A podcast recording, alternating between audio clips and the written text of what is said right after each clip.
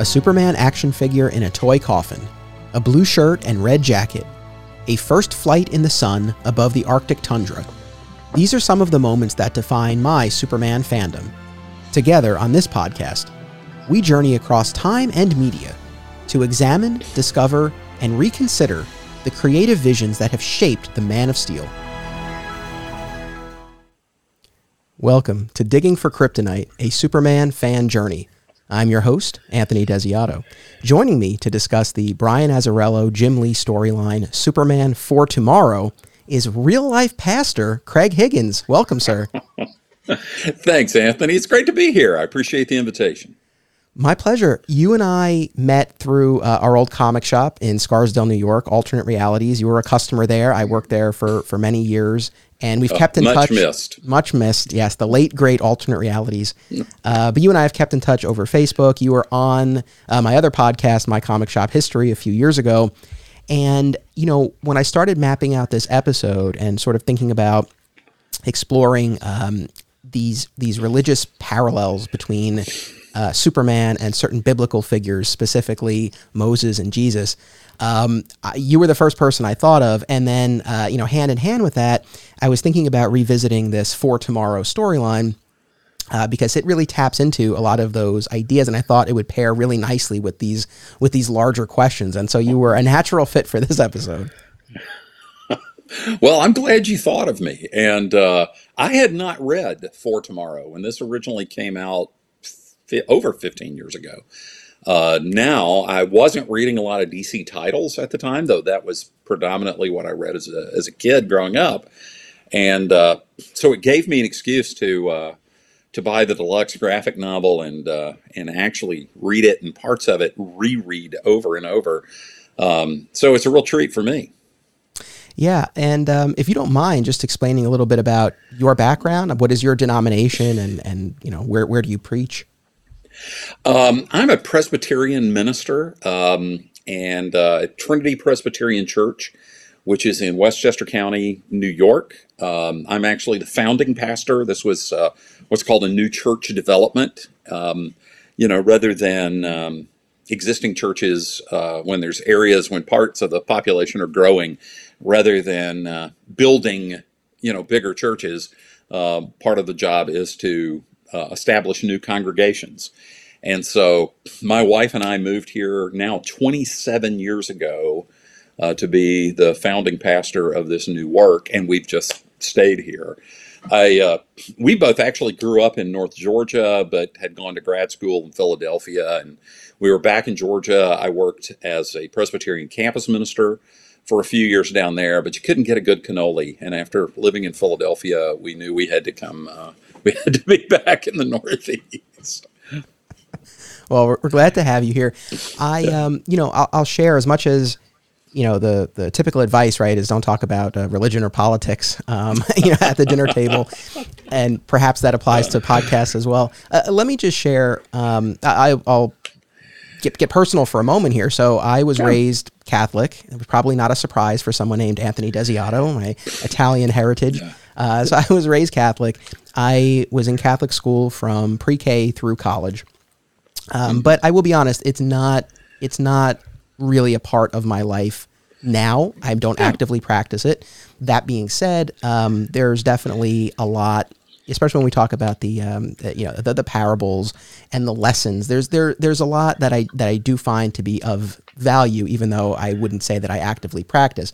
And I I lay that all out to say that I don't really have I don't have an agenda um, with this episode. I really just think that there are these uh, you, you know these these questions and ideas about Superman and the ways in which he, he shares these parallels with certain figures in the Bible. And again, this is not a new or groundbreaking observation. You can find plenty of articles out there on that. But I thought it would be cool to explore on the show. And so, you know, I am coming from this, I suppose, more from, you know, an academic standpoint uh, more than anything else. And it's not necessarily, uh, you know, an agenda that I'm looking to put forth. So I just wanted to share that and put that out there uh, as, as we dive in. Well, I think that's an important thing to say. And I would say, too, to the listeners, in case anybody is uh, thinking, I need to turn this off right now because there's some crazy pastor on here, I'm not on this for an agenda either.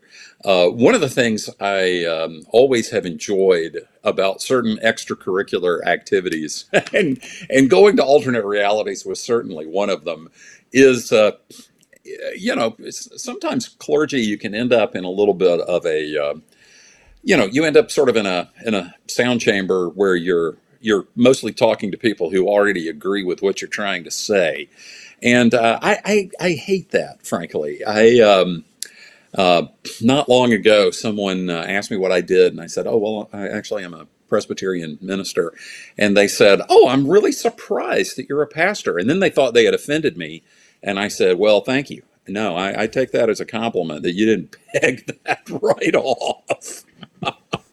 so uh, I'm happy with that. Good. No, that that's great. So all right, yeah. so we're so we're on the same page, and and uh, you know hopefully yeah. our audience is um, as well. So you know I was getting at this a little bit, you know, in terms of what inspired this episode. Um, you know, I read Superman for Tomorrow uh, when it first came out in 2004, 2005. Uh, again, written by Brian Azzarello, drawn by Jim Lee and Scott Williams. And uh, this was, you know, on the heels of Batman Hush, which Jim Lee had mm-hmm. drawn. Mm-hmm. That was written by Jeph Loeb. And, you know, that was, you know, the, the, this massive story that really encapsulated the entire Batman mythology mm-hmm. and introduced you to the supporting cast and the Rogues Gallery. And um, you know, I think there there was a lot of expectation, certainly on my part as a fan, when I knew that Jim Lee was going to be drawing Superman for a year, just as he had drawn Batman. And you know, to be honest, the, I guess the story it was obviously a very very different story than Hush was, and at the time, it definitely didn't, I guess, meet the expectation that I had, and so I always sort of um, you know, just kind of brushed it aside. And I, and I really didn't go back to it until now. Um, but one of the things that got me thinking about it again was uh, Henry Cavill, who, whose depiction of Superman in the films I'm a big fan of. Um, he cited it as his favorite Superman comic book story. And I thought, well, if the guy who plays Superman and who plays him very well, in my opinion, finds something of value in the story, maybe it would be worth going back to. And then, like I said, hand in hand, I was really thinking about, you know, doing an episode that explored, um, you know, again, the ties between Superman and religion. And it just felt like this would be, you know, this would be a perfect uh, way to sort of combine that and that was how we got here. And now you read Superman yeah. for tomorrow, and just and um, I'll say this, and we, we will there will be spoilers, uh, you know, as, as we go through this. I mean, the story's many years old at this point, so hopefully no one's no one's uh, offended by some spoilers. But uh, for anyone who just needs a, a quick refresher, uh, so this was again a 12 part storyline by Azzarello and Lee in uh, 2004 2005, and the basic premise is that one year ago, a million people uh, on Earth mysteriously vanished, including Lois Lane. Um, and so when we pick up with Superman in this story, he's seeking the counsel of a priest, Father Daniel, and um, you know we really you know meet a superman at a, at a different point in his journey. This is a superman you know in, in, grief and really sort of struggling with what his role is going to be moving forward. And we see him in some different situations than we normally would. He inserts himself in an international conflict for example um, and you know that sort of raises some questions about what his role should be. So you know that's sort of the basic setup to it. Um, and so now you read this for the first time for this episode right Right. Yeah, that's right. Um, I don't know how I missed this one, except that I wasn't reading a lot of DC titles uh, back at the time. Um, I didn't read Hush when it first came out either, but uh, discovered it, oh, probably when it was three or four years old.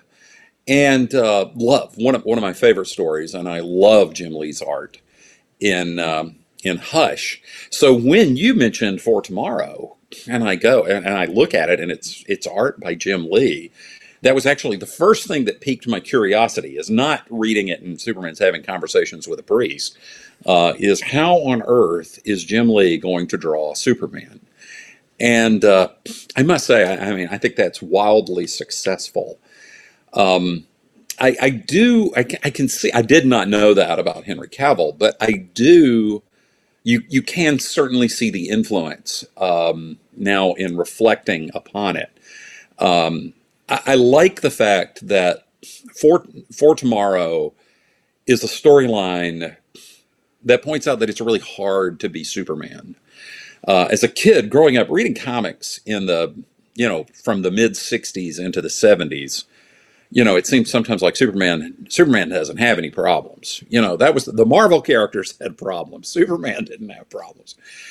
Um, but that's one of the things that man of steel captures extremely well especially the I, I personally think the first half to two thirds of that movie is my favorite depiction of of Superman uh, on film. I um, well, I was very critical of the ending of the movie at the time. I will say now, having gone back and watched, um, actually watching the uh, the the the Snyder cut, as they're calling it, of Justice League, frankly helped me understand more what Zack Snyder was shooting for in uh, Man of Steel and in Batman versus Superman. But that might be a topic for another time, but uh, and, and, and one that you've discussed to death probably on this podcast. But well, hold that thought. I'm just going to pause for one quick Yeah. second here. It's so funny because Snyder's take on the character comes up in almost every episode that I do, but in my defense, it's usually the guest who brings it up. Um, so that's the thing that's so interesting to me. You know, regardless of where you know someone falls, uh, you know, in, in terms of their opinion on Snyder's take on Superman and the other DC characters, it definitely provides a lot of fodder for conversation. And there, there, you know, it's interesting because you know Clark does have that heart to heart with the priest um, in the movie before he reveals himself to the world. And I, I do want to talk about that. And Snyder, like other creators, definitely leans into that Christ imagery. I mean, there's the moment in the movie oh yes, where Clark is on the ship with Jor-El, and then he sort of floats out, and we see him do the Christ pose. There's a, and I, I want to circle back to that because I want to get your opinion on all of this. But um, when you brought up Snyder, uh, when you brought up Man of Steel, and then you brought up the Snyder cut of Justice League, you reminded me of something. And I've, I've actually, believe it or not, for as much as I've talked about the Snyder cut on these podcasts, I've not talked about this yet. So um, fans caught this and uh, they they posted about it on social media. This complete I did not make any connection here, but but fans pointed this out that Superman dies in Batman v Superman. I, I believe this is the the ultimate edition, the longer cut, I think. But Super Clark, uh, as as I like to consider him, he's Clark in these movies. I feel like that's the way he's really presented here. Clark dies at the two hour, thirty eight minute, fifty seven mark in Batman v Superman, and is resurrected at the exact same timestamp in the Snyder cut of Justice League.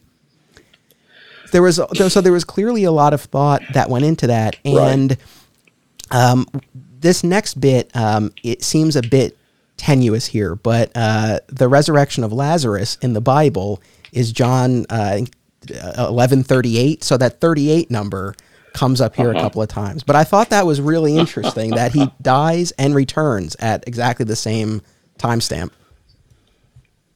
that and that's from everything I've uh, read of Zack Snyder. That's not an accident. That's that's got to be intentional, right? How how much of a coincidence could that be? And that's the thing. It's like regardless of where you fall, there's a lot of thought, you know, that, that clearly went. That's right. You know that um, that clearly went into that. Um, so, you know, before we really dive into for tomorrow, I, I guess I because I've really I've been looking forward to talking to you about that story, but I've really been looking forward to picking your brain about these larger questions. You know, when we talk about these parallels between Superman and, you know, figures from the Bible, again, Moses and, and Jesus are the two that you hear about the most, understandably. And I- I would like to start with Moses. I mean, my Old Testament is not great, but it seems like, especially given the fact that Superman was created by, you know, two young Jewish guys, if they were thinking about anyone from the Bible, it very likely was Moses. Oh, I would think so. Um, I mean, actually, J- Jewish Americans have created so many of our important comic book characters, but I think that's clearly got to be the case. Um, there's particular parallels, of course, with uh, um, Moses' parents putting him, you know, in the basket in the Nile uh, to be discovered by Pharaoh's daughter. Um, the im- it's just hard to miss that imagery of uh, of Jor El and Lara putting uh, little baby Kal El into something that looks an awful lot like a basket uh, and shooting him off to Earth. Um, and, and I know there's been multiple depictions of what that rocket ship looked like. It looked like a very simplistic rocket when I was a child, uh, to the more star shaped things you've seen in some of the modern incarnations. But I think that very much in itself is um, is a Moses, in Moses imagery, and then Moses growing up, growing up among the Egyptians, learning the ways of the Egyptians, uh, and then sort of only as he comes to maturity does he realize that these are not truly his people, uh, and that he he needs to serve you know a, a higher purpose and of setting people free. Yeah, I think those parallels are I, I, I, they're hard to miss. Now, some some famous writers, and particularly famous writers in the Christian tradition, uh, would argue that, um, well, the most famous example would be J.R.R. Tolkien, best known for Lord of the Rings and The Hobbit and those things. Uh, Tolkien wrote a famous essay called On Fairy Stories. And uh, in that piece, he talks about how um, and of course he was a Catholic Christian, very conservative Catholic Christian, as a matter of fact. Tolkien was. Um, he talks about how, from his perspective as a Christian, the story of create the creation of the world and the story of uh, the world no longer being the way God created it to be and the need for a redeemer. He says he sees that as sort of the true story of the world, and therefore all great stories are going to echo many of those themes. And, um, and, and don't get me wrong, sometimes Christians, particularly, I'm sure in other religious traditions it happens, but I think Christians are, are, are sometimes a little overly eager to look for Christ figures everywhere, and that can get very annoying, and I'm sure gets very annoying to authors. Uh, it was annoying to Tolkien. He um, he stressed that no, he didn't see Frodo as a Christ figure any more than he saw Sam as Samwise as a Christ figure and others but still, that idea of the universe, God, um, what Joss Whedon called the powers that be, uh, having a benevolent concern for this world with all of its fallenness and all of its pain, so that there are signs and uh, actions that that bring redemption, that bring rescue to the world yeah, you just you can't miss them.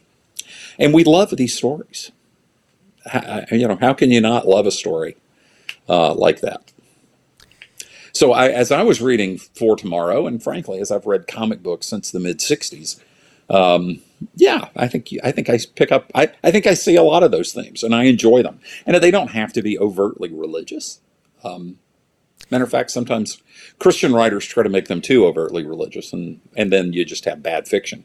but, right. Well, so yeah. that's an interesting point, and and you know, I was following what you were saying, and, and yeah, I mean, I guess there is. I mean, it makes sense that there would be this, you know, inclination, conscious or otherwise, on the part of an audience to kind of look for that. I mean, this idea of like someone looking out for us you know, and you're not alone, and you know, you kind of you look for it in your life, and you it makes mm-hmm. sense that you would look for it in your stories. What's interesting though is that you know, there's one thing when we're talking about people sort of you know trying trying to find that meaning whether or not it's intended but then especially when we're talking about superman and especially when we're talking yeah. about the past few decades you don't have to look hard oh no, no, I, I, it's there, and I, I think it's intended. Um, yeah, I don't think it's an accident that in, and it's it's not just that one illustration. Um, I think again to go back to the most recent DC movies, um, when you know we see um, in Batman v Superman where Superman takes this blast and is you know shriveled and dying, and of course this comes largely out of the um, Frank Miller uh, depiction of him in uh, you know in the in the Dark Knight stuff.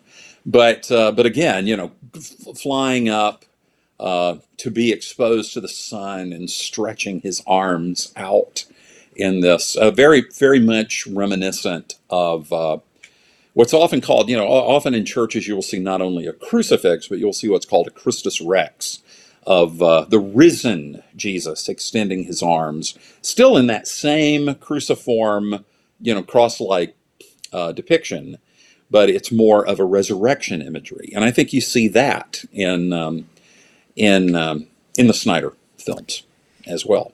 Yeah, I made a little uh, list in my head. I, I and I didn't I didn't have to look it up. I would just like ran through. I was like, okay, like what are all of this the instances of of Clark or Superman doing the Christ pose and in, in the especially in the TV and movie adaptations. And you boy, Yeah. you see it a lot. It's I know you know my favorite depiction is Smallville, and at the end of season nine, he's fighting Zod, Oh yeah, and he falls off the building.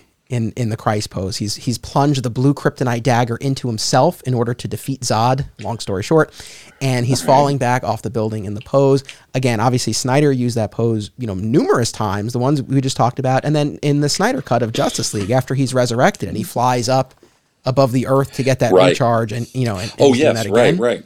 Yeah, Uh, Superman Returns. Bryan Singer, you know, used that pose as well. So you Right. definitely you you see a lot of it. I'm sure there are other examples, but those were just the ones that, without even thinking, they just you know instantly instantly came to mind. I, I, I guess.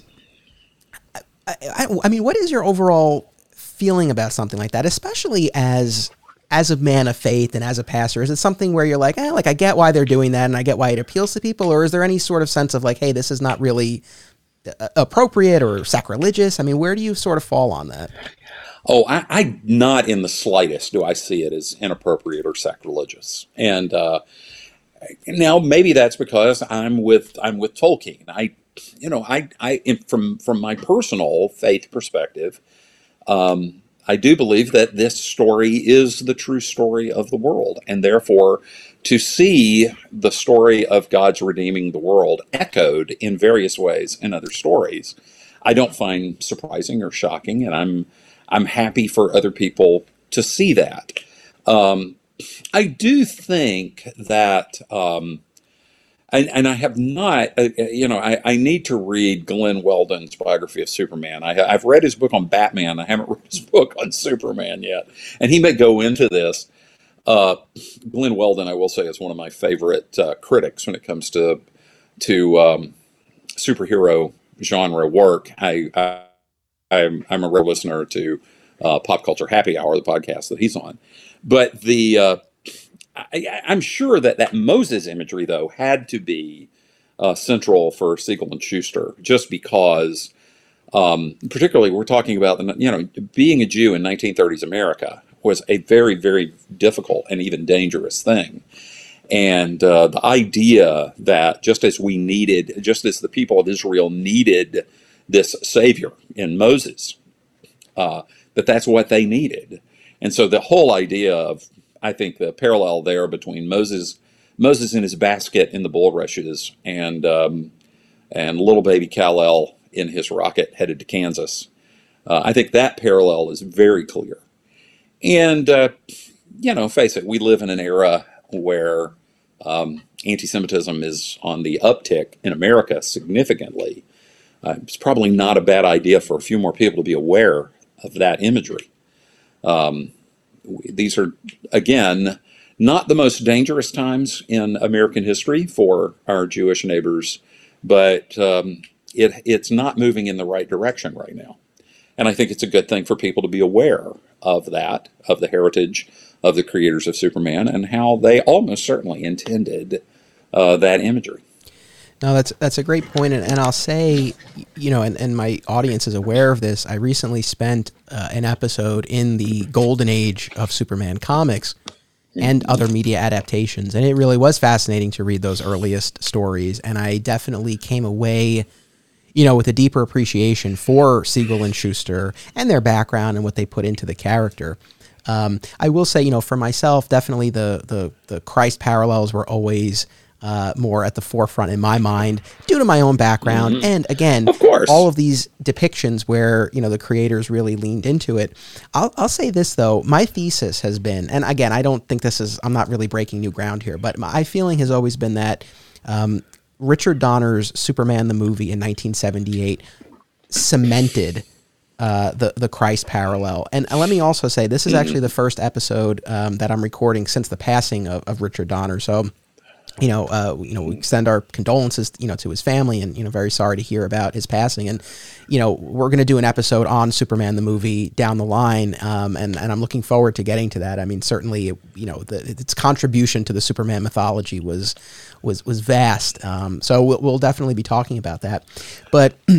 I've always looked at the, the, way they told that origin story in Superman the movie. It is beat for beat mm-hmm. the Christ story. It's like we see oh, the absolutely right. It's like yeah. in you know in the Bible, right? We have the we have the birth of Jesus. Here we have the where we have the Immaculate Conception and the birth of Jesus. Here we have the departure from Krypton and the arrival on Earth. We visit with both Jesus and Clark once during their adolescence. Then they're gone mm-hmm. for a long right. time, and then they enter the world as adults and begin their mission. And again, both sent to Earth you know by their fathers to save the earth which again is a shift because in the in the and to your point going back to you know with, with, the Moses in the golden age it's like it was really just to save him here yes that's obviously a right. major piece of it but through you know the instruction that he receives from Jor-El in the fortress like there is also this idea of like you are going to save them right absolutely and that uh and again you know you know the you know the comics better than I do but it it seemed to me, and I have not seen Superman the movie in 20 years. And uh, echoing your words about uh, to to Donner's friends and family, I mean, what a what a brilliant director. Um, I was actually the other day just making. I was in the car making a mental list of all the Donner movies I need to go back and rewatch, and uh, Superman's at the top of the list. Uh, I haven't seen the first Lethal Weapon movie, I think, since it was brand new. I need to go back and watch that one. But, uh, but yes, that. At what point in the comics continuities was the emphasis that um, that that Superman's Kryptonian parents were not just trying to save him, but were sending him to save the people of the Earth? It, it to me, it always seemed that that was really a turning point with Donner's film in 77. I, I don't remember. Now, in 77, I was a, uh, when that movie came out, I was a junior in high school or a sophomore in high school. And I, I, I my comics, I think I've told you this before. Um, I have been a sporadic, fairly steady comic reader. Uh, but there were a few years in late high school and college when I really wasn't reading comic books. Uh, to which my wife, now occasionally, we met in college, and she goes, I did not know about this comics thing when I married you. And so that's usually what she says when she finds another box of comic books somewhere. Um, and I'm like, it, it, but it's okay. But anyway, I don't know where that where that motif that Superman is being sent by his father in this case to be the savior of the world. I mean, yeah, that's pretty hard to miss in terms of sort of a Christological motif. You know, and if anyone listening to this or watching this has an answer, please share it. Um, as I always say, we're on this journey together here. I recently on this podcast, I went through basically all of the various retellings of the origin story pre-crisis and post-crisis, and and especially when we're talking pre-crisis, even the time around this time of of Superman the mm-hmm. movie. I mean, it was really uh, you know an escape mission. I mean, it was really like just getting this getting this baby off the planet. There really wasn't. Unless i am forgetting or if I missed something, and again, if I did, you know, please someone let me know. But that really was not the driving theme of, of that. I mean, it was really just that, you know, the what you saw over and over and over in all of these stories was poor Jor-El pleading with the Science Council and exactly. being ignored, and it was like this was the this was all he could do. Um, so yeah, this idea. I mean, I really feel like it it was the movie that like really, you know, that's really where we we see that not just first, but primarily. Well, that's certainly my recollection. And I can remember seeing Superman the movie in high school and thinking, oh, wow, that is cool. And, uh, and I think that the more elaborate depictions of all the Kryptonian artifacts and technology in the various incarnations of the Fortress of Solitude, I think a lot of that goes back to uh, to that contribution, to Donner's contribution. Uh, so yes, if you find out that that had been introduced in comics before before 1977, let me know too, um, or I'll catch it on the podcast. I have missed several of these, and so um, I'll have to go back and re-listen to that one on the origin stories. I haven't heard that podcast. But, oh, I, I hope you enjoy yeah. it. That was one of the, those two yeah. episodes were our lengthiest episodes by far, yeah. but they were so much fun. It was it was really fascinating. But so um, you know that's that's basically part one of my thesis here. That you know Superman the movie really really cemented the, the the the Christ parallel. But then the other piece of the part two is. Um, and, and this is personal to me because it's where I got into comics, but the death and more specifically, I guess, the return of Superman. I think once you have mm-hmm. a death and resurrection, and now, I mean, you know, the comic book story, of course, was monumental and an, and an iconic part of the, the comic book bibliography, but now, now this has been depicted on screen as well. And I feel like in the minds of the public at large, this idea that you know Superman dies and comes back at some point. I mean, that's now I think an indelible part of his story, and so I feel like that hand in hand with what we've been talking about. It's like you just you cannot get away from it now. Yeah, I, I think you're right, and I, I kind of, as an old comic purist, you know, you, you you hate to give that much credit to the films. I don't think that was ever as much a part of the story though before Snyder. Now, I, I think now it is, uh, for whatever whatever that means. It's Superman canon, uh, where, I mean, you know, I have a lot of friends who are not into comics. You know, I, I um, when the Black Panther movie came out a few years ago, I can't tell you how many people, and and yes, mostly white people, who said to me, "Did you did you ever heard of Black Panther before his appearance? You know, in in the comics?" And I'm like, I was reading Black Panther in the '60s, so yes, I. Uh, I, uh, I don't think I had the original appearance of 66, but there used to be a Marvel had a series that would reprint Fantastic Four stories, and I think that's the one I had in like 68, 69, which had the origin of uh, Black Panther, who is in a it's in a Fantastic Four story where he makes his first appearance, as many of your listeners know. Um, so I, I most of the folks that a lot of my friends who who come to me with their comics questions, I have a a friend of mine who's another Presbyterian pastor in central Pennsylvania. He's like, I always like to see comic book movies with Craig because I can go, what's going on? And I can, you know, fill him in a little bit.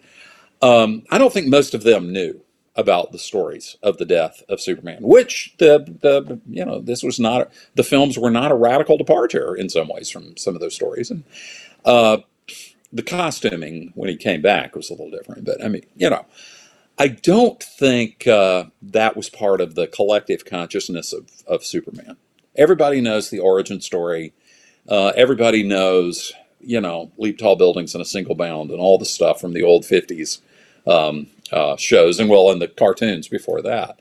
But uh, now everyone knows the death and resurrection. And of course, that just makes this idea of Superman as a Christ figure more pronounced in the general consciousness which is frankly, I think, too, what makes some of these stories that deal more with the uh, that deal more honestly with what what it would be like to be this this alien living on Earth, what it would be like to have such incredible responsibilities. Uh, I mean, you can get into all sorts of interesting parallels in uh, in Christian theology about that, but it's just good storytelling to emphasize how difficult it would be. Um, I thought um, it for tomorrow does a wonderful job of also picked up in the films more recently of how how does Superman not hear everything all the time? Um, because you know while there are these parallels, uh, he's not a divine being. He, he, he's not he's not God as that would be understood in the great monotheistic religions. Uh, he's not you know omniscient. He doesn't just know everything intuitively, which is how Judaism, Christianity, and Islam have have depicted have have classically described one of the attributes of God.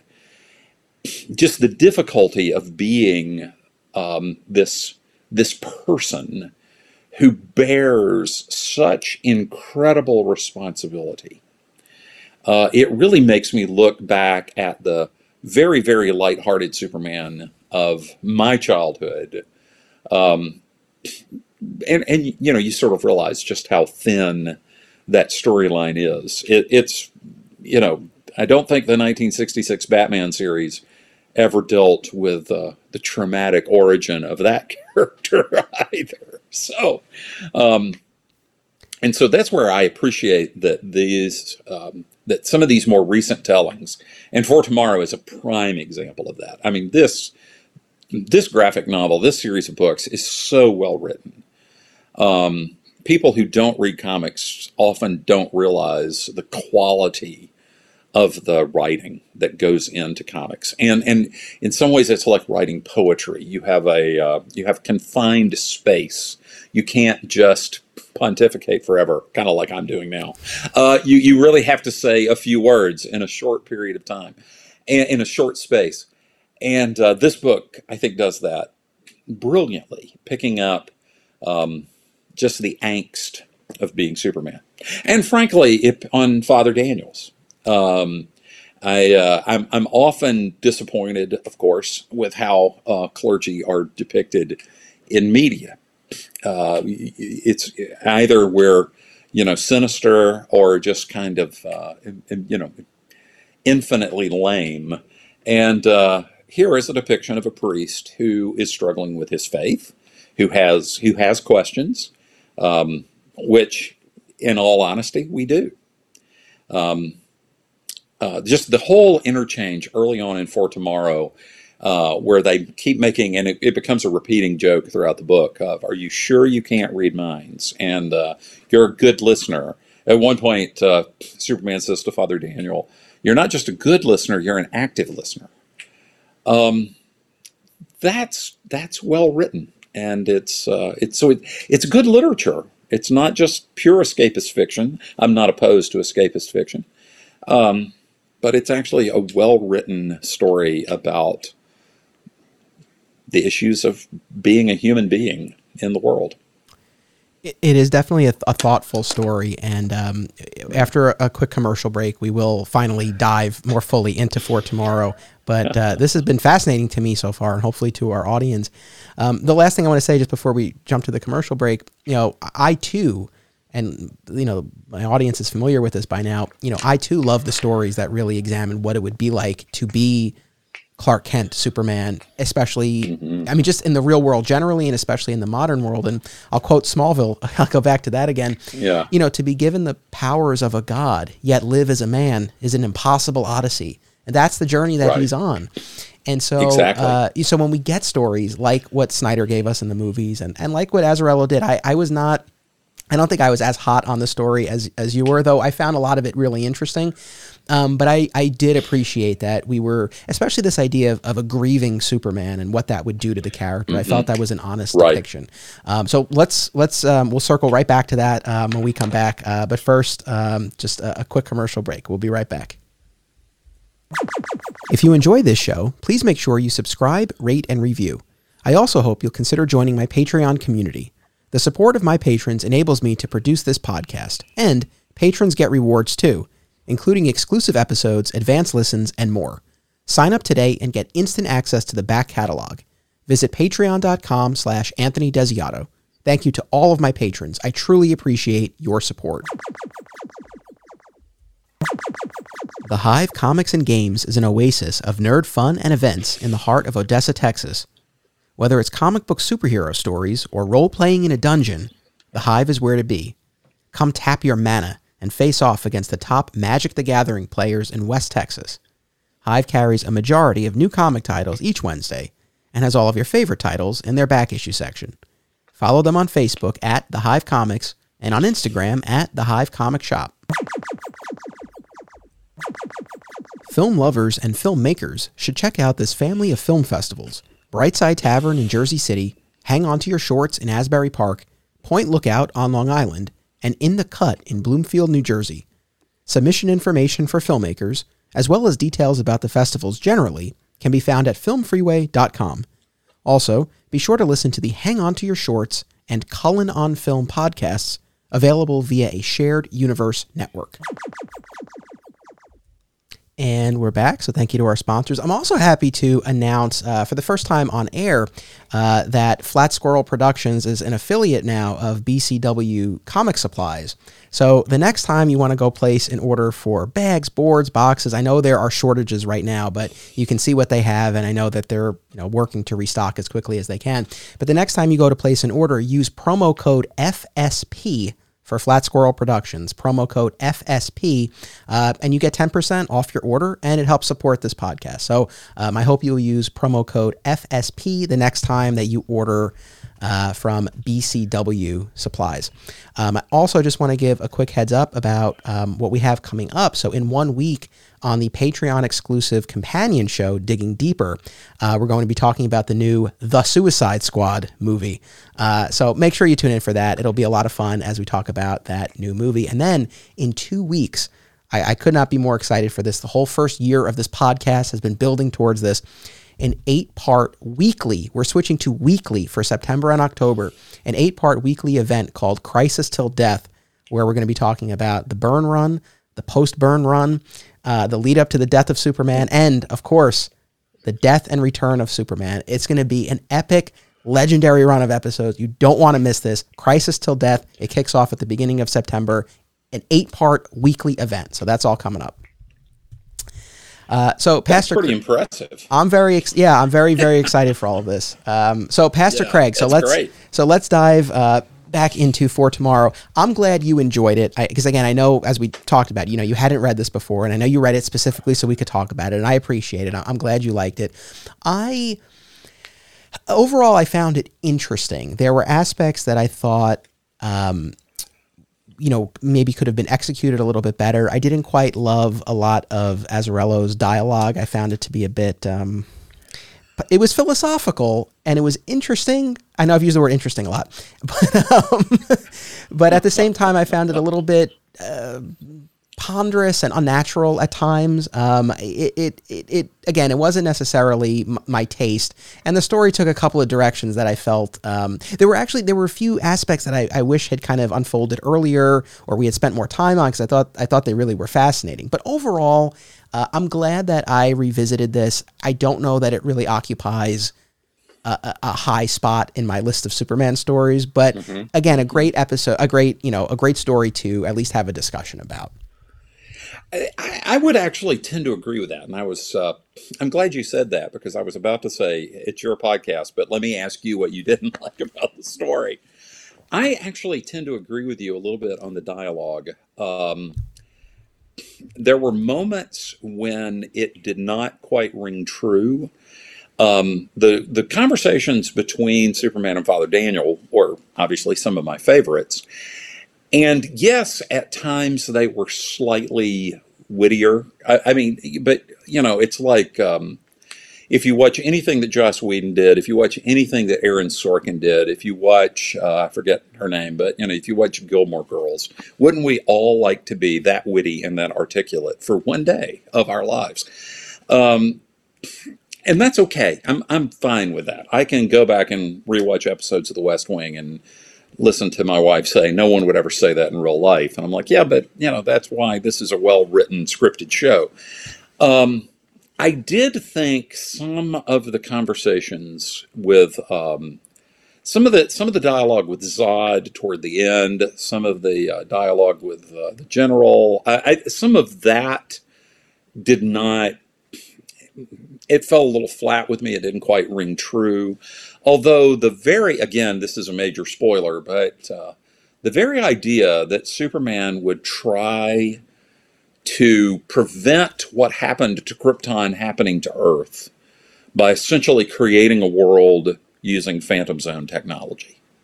That I thought was a, uh, I thought that was that was a really interesting again yeah don't use the word interesting so much but it's a great storyline uh, because it is an insight into how superman grieves so we start off seeing his grief by talking to a priest we see his grief in his intervening in global affairs beyond what he would normally do or would have any sort of authority to do, which of course is also sort of picked up again in Man of Steel and other ones, you know, who, who controls does anyone have any authority over this guy? Uh, but then just see the lengths of his really desperation, just how far he would go, uh, but without losing his core sense of mission and his core sense of identity. Um, that conflict was the part of the story that I really resonated with. I, I understand it. You know, I'll say too. You know, there's a point in the story where he, you know, there, he tracks down the device that was responsible for the disappearance yeah. of everyone, and and he, you know, is going to use it on himself so that he could try to find Lois, and you know, Batman and Wonder Woman, like they're all trying to stop him. They're like, this is suicide, and you know, he says like, if there's a chance that she's out there, I have to do this, and you know, in a lot of these episodes, I talk about how you know, you know, being a new father has really changed the way I, I look at these stories. That's true here too. But as a husband, I mean, it's the sort of thing like if there were a chance that I could get to my wife, I would do it.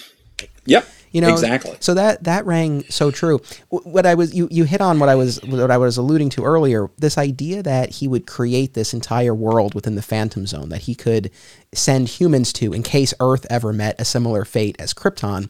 That's an idea that I I wish. And again, I know it was a choice to structure the story the way that it was structured and to reveal that when it was revealed. I, I mean, I get that. It's just maybe a matter of, of mm-hmm. preference. But I wish we had spent more time with him making that decision and going through that process because I do think that's and that's an angle that I don't I can't think of other stories off the top of my head that have really delved into that and it makes the thing that is great about it it makes such perfect sense given where he came from it's like you it, at some point it probably would be natural it's like well what would I do if I were faced with something similar Yep. Yeah, yeah, I, I would agree with that. I think it would have been, and again, you know, it, it's you know, you hate to criticize um, people for what they didn't say that you would have Right. liked to them to said, but I do think it would be an interesting take on the story to see the lead into those actions and to those decisions a little more, because it's a bit of a reveal in the second half of the book. Um, but still, still, definitely worth reading. So, to those of you who, like me, haven't read the story, uh, yeah, I recommend it. where where one thing that did lose me though was and I was surprised for what was overall a pretty grounded story for I mean for the most part you know aside from the fact that we have you know Equus and we have the uh, Yeah, you know a million yeah. people vanishing but uh, all that aside but the fact that Superman used meditation on himself to make himself forget that he created this world and Yeah. that he created robots to help uh, maintain this world I, and like I said, I've recently spent a lot Yeah. of time in pre-crisis Superman, and robots abound, and I just it's not my thing. Oh, well, see, I I I grew up. you know, I, I grew up reading Superboy, right? And you know that was how high school Clark Kent maintained his secret identity was by having Superboy robots fly around town so that people could see him. And, and I know I have to say, the meditation part, and I mean, I have taught. I, I've taught on uh, contemplative prayer and Christian meditation, and if you know a meditation technique that can cause you to forget something of that significance, uh, you know, get in touch with me because that's uh, that that I would like to know more about that. And but again, it's one of those, and, and I in the back of my mind, that and the robots were I thought the throwbacks to the 1960s when when Superman had you know super ventriloquism, you know, was one of the powers. So I guess now it's super meditation that he can do that. Yeah, those were the things that that fell flat, and and they do they you know it's a plot device, and but when a plot device you know glaringly has the red alert you know klaxons going off and saying plot device, plot device, yeah, that that's a little tricky, and the fact uh, that the robots are his parents and a robot Clark Kent, um, yeah, that one. I actually went back and had to reread that and go, wait, what? Yeah, that So, that did feel contrived. I mean, that really just felt like, well, we want this moment of confusion for the audience and for Superman when he arrives there Yeah. and he sees Clark Kent. Well, what would be the way to do that if he makes a Clark Kent robot? That does not really, it does not No. really track. Again, I don't want to nitpick. I, again, I think there were overall there were there were a lot of aspects of this that, um, you know, I, I- again, I did think were were were valid choices and definitely different choices. And Yeah. again, the fact that you know, Superman's main scene partner for most of this story is Father Daniel. um, was really cool. And I, you know, I appreciate you sharing your take on on the way Father Daniel was depicted and how it was a refreshing change of pace for you, given the way you know uh, members of the clergy are, are, often shown. And it's yeah, it's good to have some variety in terms of yes. you know in terms of what you see. And you know when the, when Superman first arrives and he's floating down, you know, Father Daniel's instinct is to kneel. Yes. And Superman says, "I don't think you want to do that." That's actually uh, that's that's a recurring theme in Scripture when uh, angelic beings appear. You see it in the prophetic books in the Old Testament, and it's uh, repeated a couple of times in the Book of Revelation at the end of the Christian Scriptures, the New Testament, uh, where Saint John, the historically Saint John the Revelator, is uh, the author of the final book. And traditionally, he's associated with St. John the Apostle. You know, scholars question how close that should be. But twice in the book of Revelation, angels appear uh, to St. John and he falls down to worship them. And they go, you know, get up. I am a servant like you are.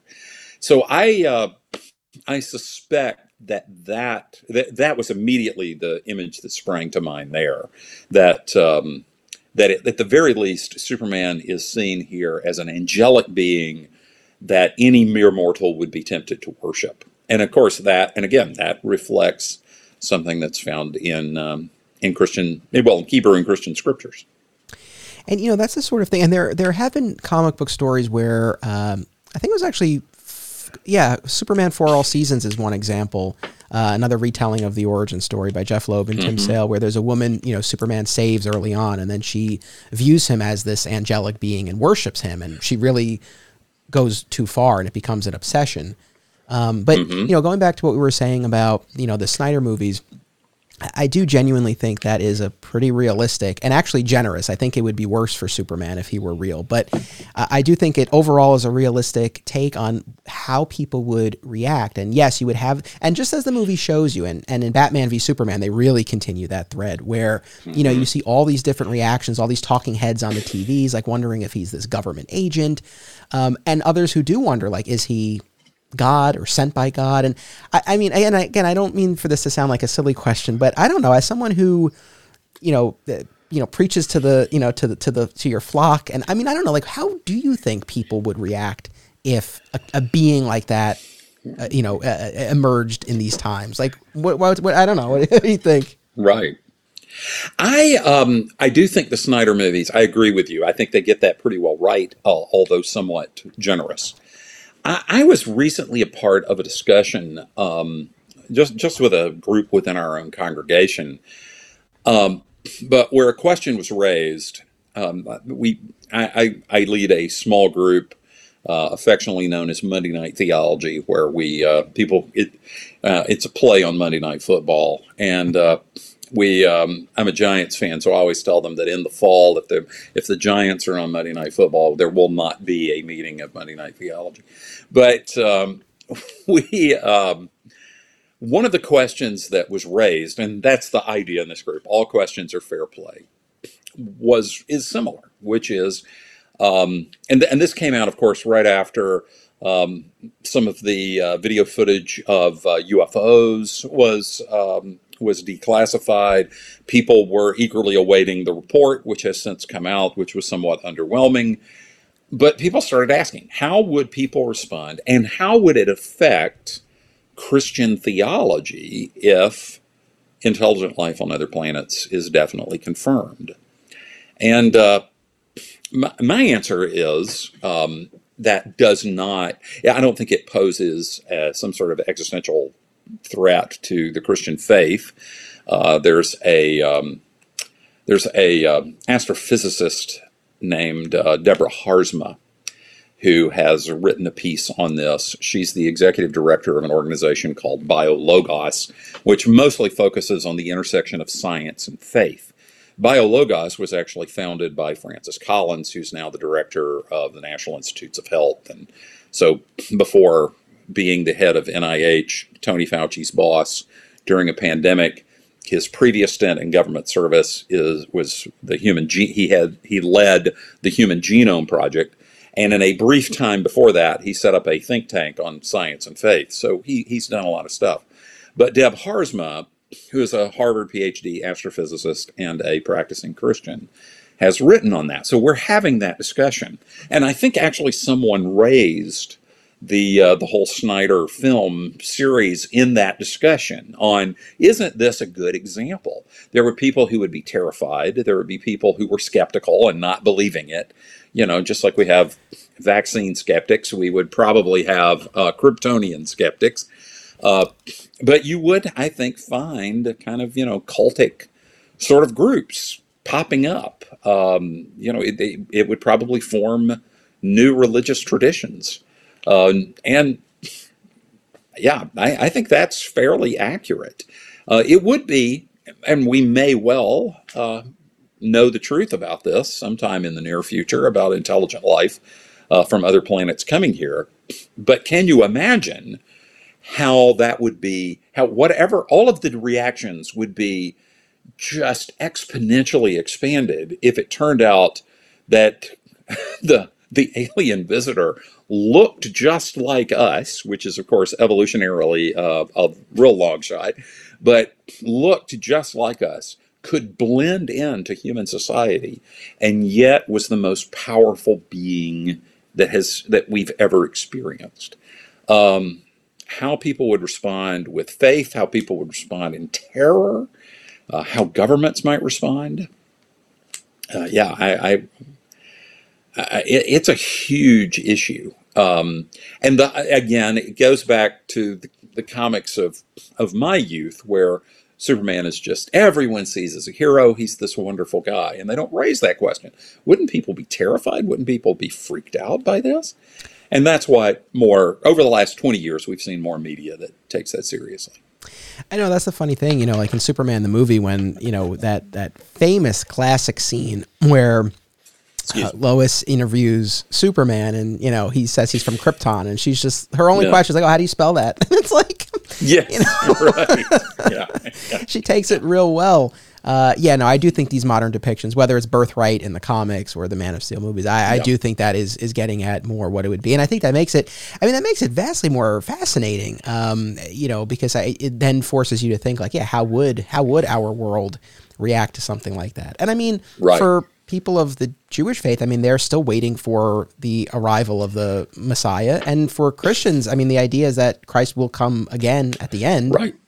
Right. So yeah. it's the sort of thing where, you know, I always think back to one of my favorite movies is It's a Wonderful Life. I mean, truly like one of my top, top movies. Oh, uh, you are not alone.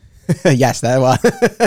uh, yeah. But, you know, the scene where uh, George and Clarence are at the bar and you know Clarence reveals he's an angel or he says he's an angel and Nick the bartender is like what are you talking about and you know Clarence is like well don't these people believe like believe in angels he's like well why are they so right. surprised when they see one so I always kind of have that in, in, in, my head and so it's like yeah for for people of the of these various faiths who are waiting for someone to come it's like if someone like that mm-hmm. did show up, and you know, in Man of Steel, for example, he's not out there purporting to be a messiah. This is just what people are projecting onto him. But it's like I feel like exactly. that that would happen. So, oh, yeah. absolutely, it would happen. Yeah. Yeah, uh, yeah, I know it's uh, fascinating stuff. Um, you know, so uh, there, there's a lot that, that does come out in the conversations with Superman and Father Daniel. They raise, they raise um, a, a, few things that I wanted to kind of, you know, run by you and, and, and get your take on.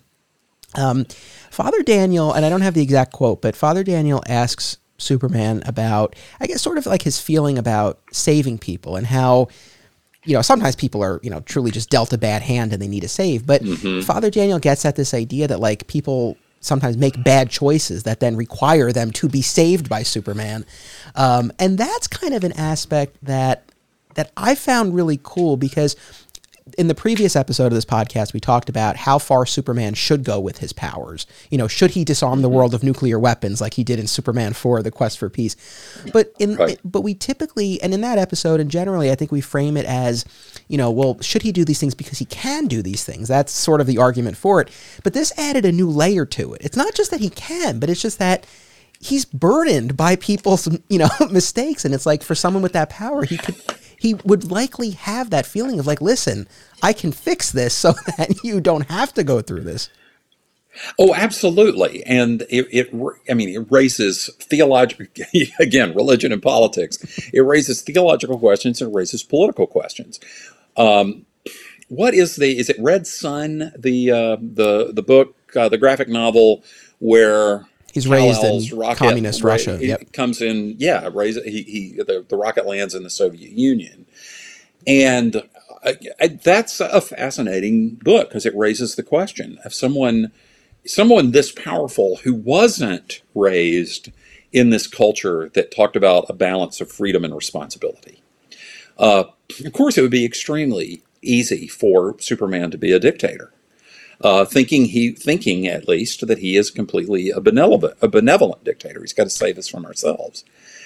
Uh, and so that's where there are political ramifications, which I did think that uh, Man of Steel, um, the Snyder film, got, and that many of the comic incarnations of Superman have, have gotten pretty well. The theological questions that come up are well, well, there's really two. There's the, there's the age old question of what's called theodicy, of the problem of evil, and uh, you know, if, if, there is a good God who is all powerful, why, why is there evil in the world? Right. And um, that's a question that's alluded to, if not directly addressed, kind of in the conversations between Superman and Father Daniel. Uh, and it gets into that whole question of free will and making bad choices and, you know, all of these sorts of things. Most, uh, uh, there have been countless attempts in the history of Christian theology to try to explain the problem of evil.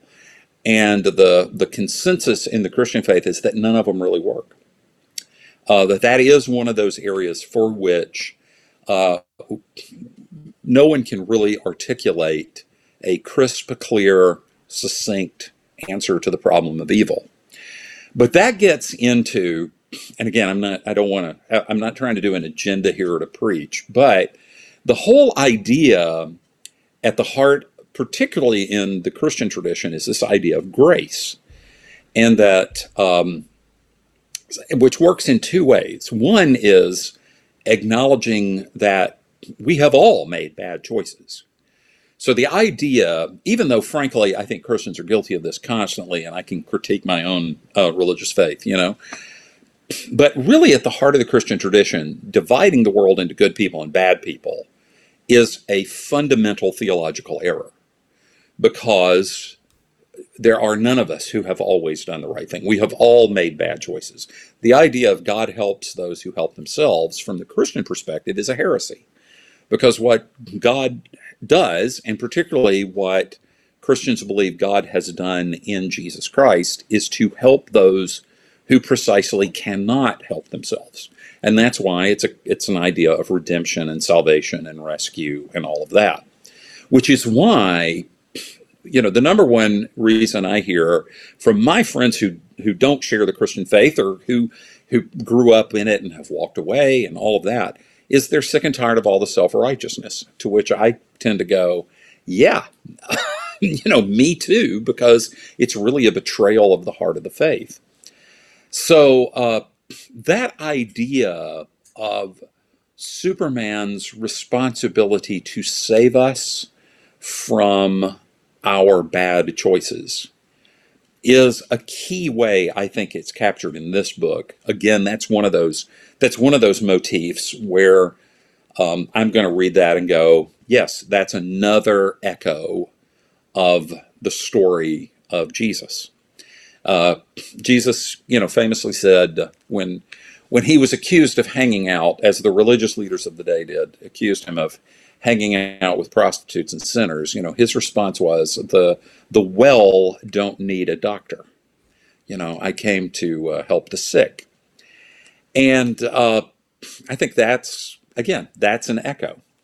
And uh, Superman, being though a a mortal being, um, I think it's fair that he struggles. He has to he has to deal with that question you know, to what extent am, you know, come on, you're Superman, right?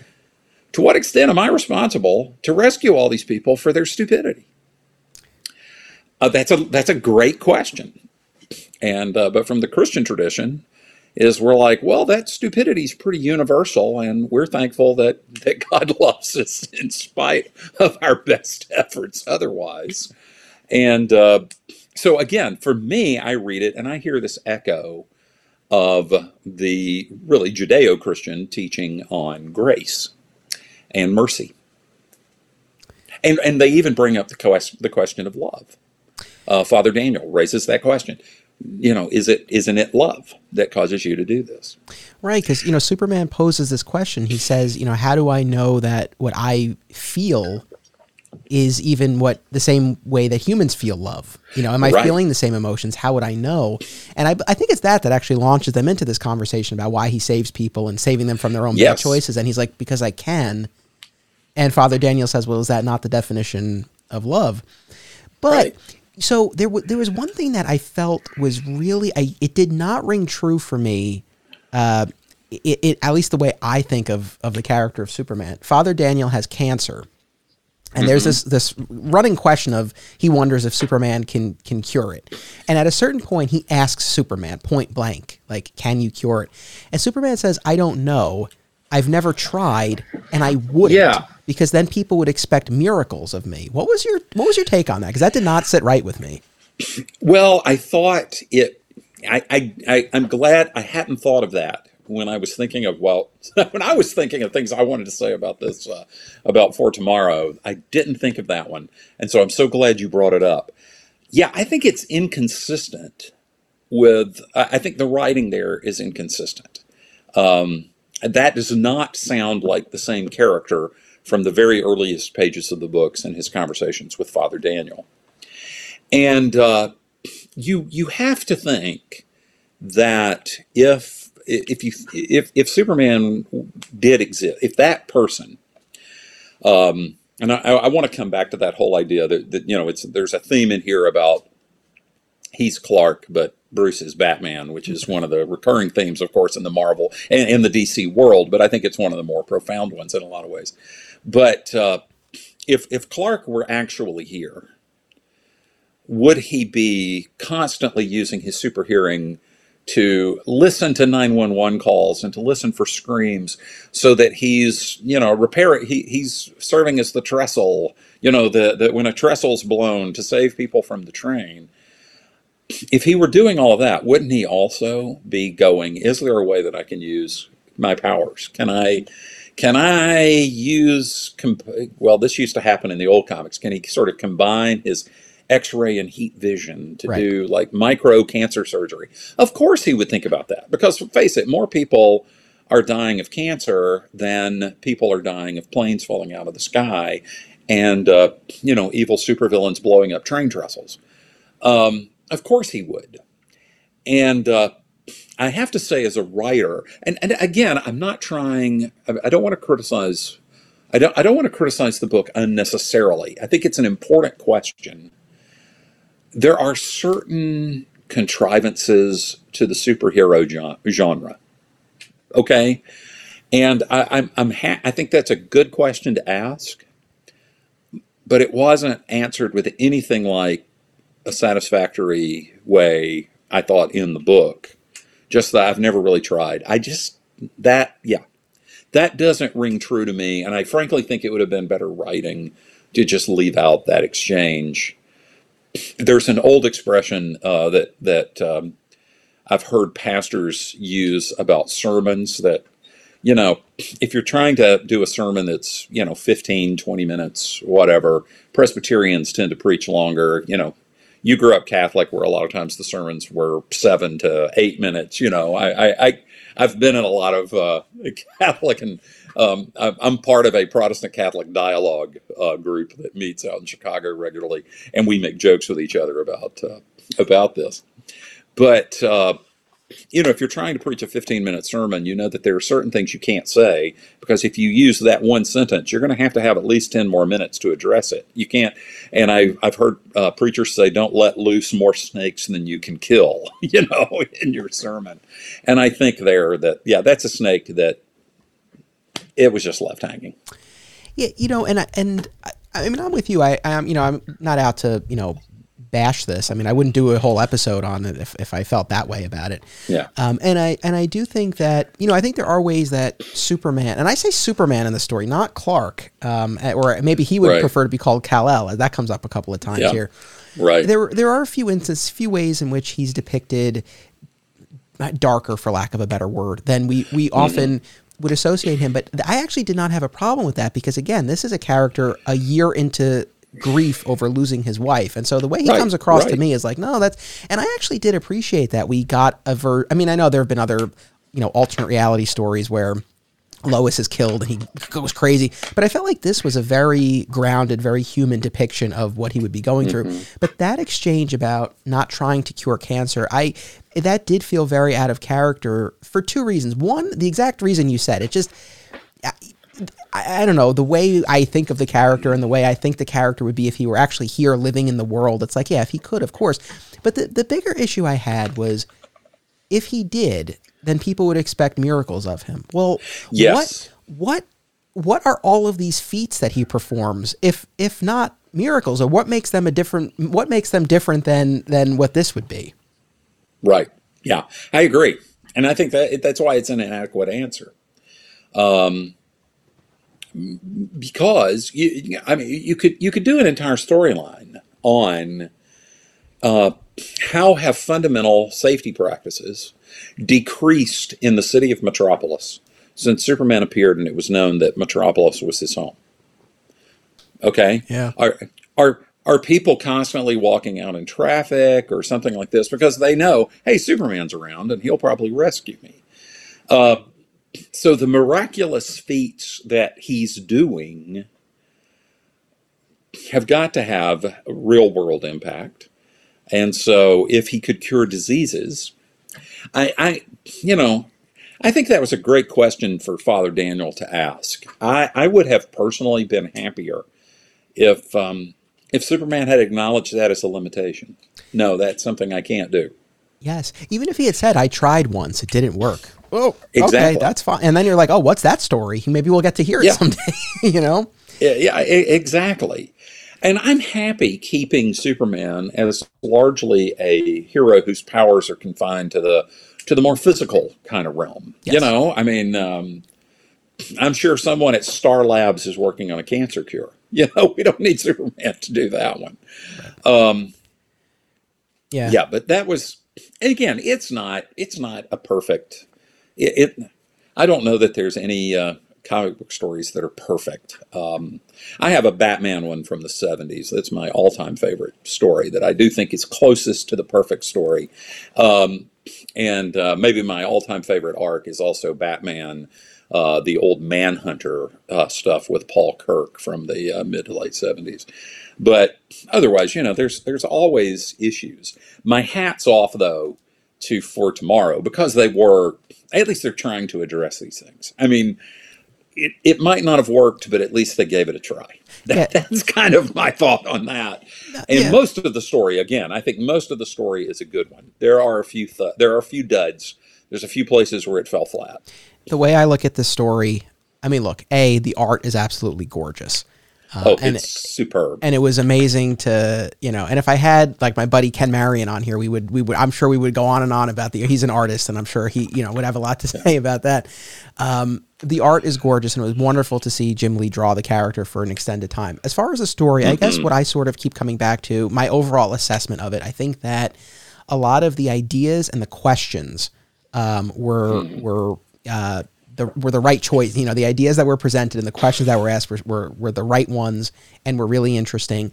It's in some of the execution and some of the answers where I found the story a bit lacking. Yeah. That's where that's where I kind of land on that. But the one last thing I want to say about this whole like miracles uh, issue, it, it kind of it calls to mind a, a question slash an issue I've always had with Superman the movie, and I'll get into this more when I do that full episode. But you know, Jor-El's warning to Kal-El is, you know, he's not to interfere in the course of human events, right, or human history.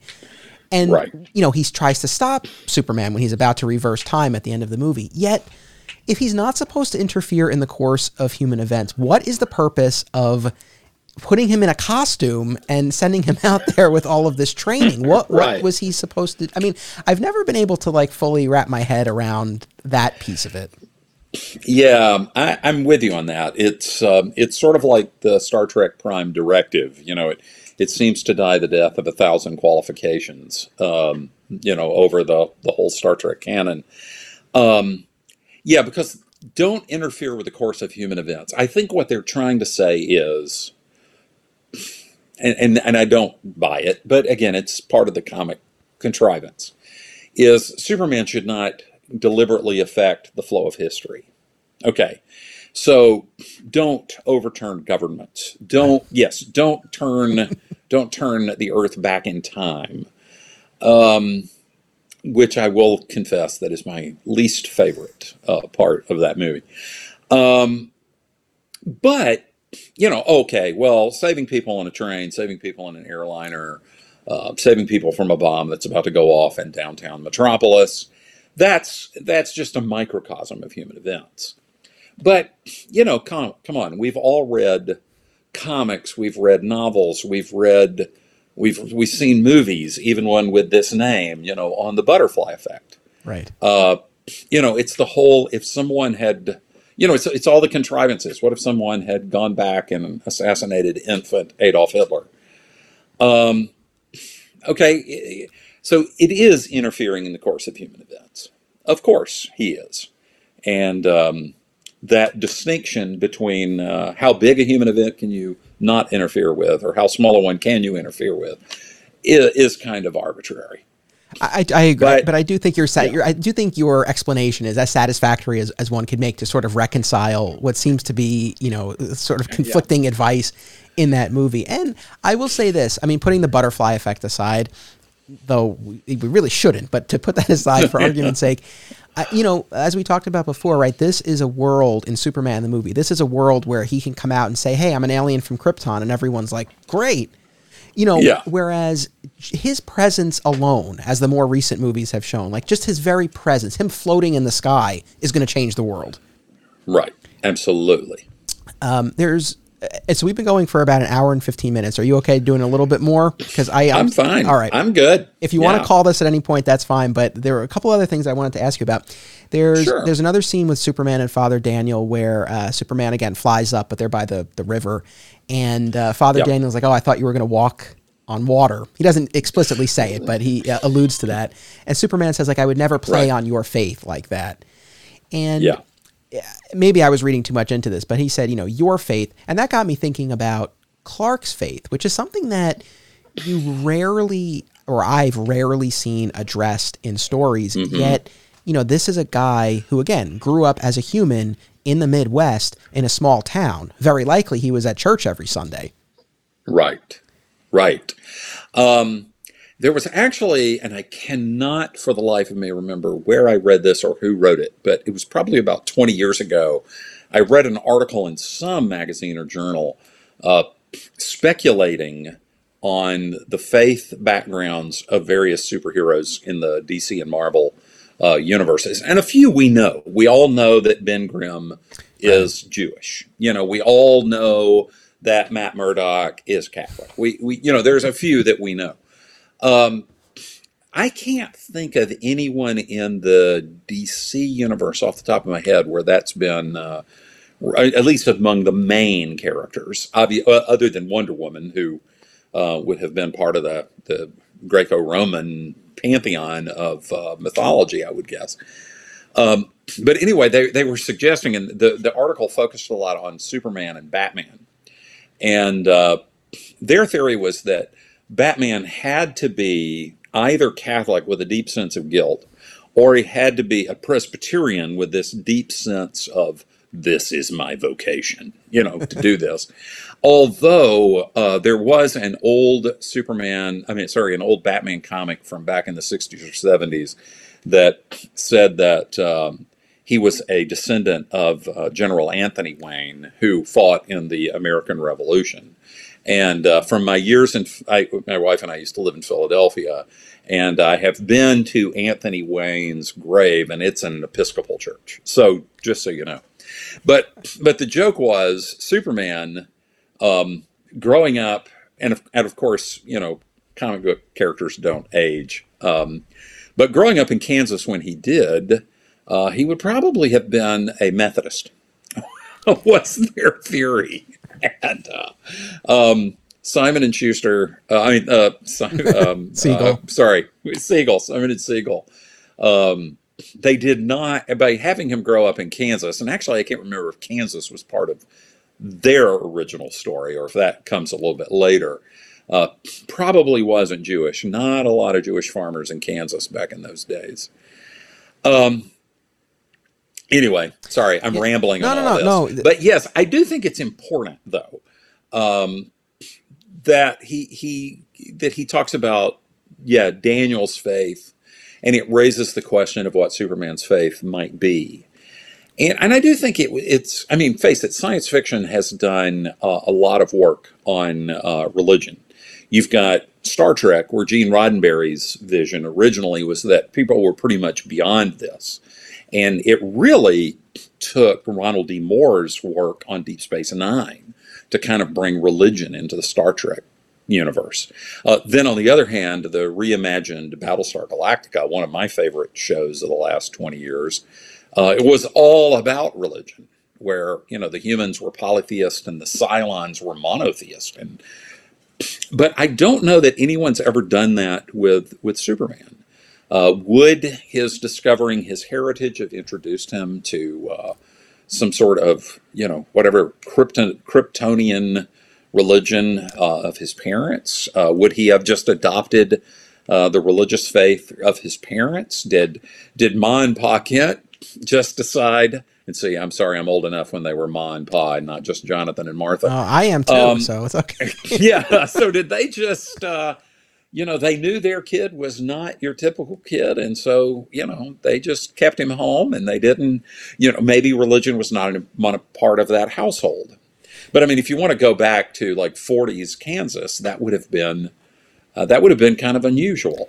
I, you know, if I were, I do have a friend who's a comic artist. If I were enough of a comic writer, that's what we could pair up and and work on is uh, the religious background of Clark Kent. Yeah. But it was a it, that was a nice touch, and I did like the fact that Superman is saying in that in that section, you know, I would never do something that would parody your faith. Right. I, I, I did appreciate that. I thought that was that was a nice little. It's kind of a throwaway line, but it, it was a nice line. It was a nice touch. And that that's a moment that did ring totally true. It's like I would I would be Mm-hmm. shocked if Superman walked across the water like just to rub it in this guy's face. Like that would not feel in character at all. No. But you know, I bring this up because there there I can off the top of my head I can only think of and actually your point though about the Kryptonian religion because you know there's like Rao and the you know the Kryptonian so there is there is that Yeah, piece of it. yeah, there is some that, right? But specifically talking about his potential earthly religion, there are two instances that come to mind. In Snyder's Man of Steel, after Clark saves the kids on the school bus from drowning,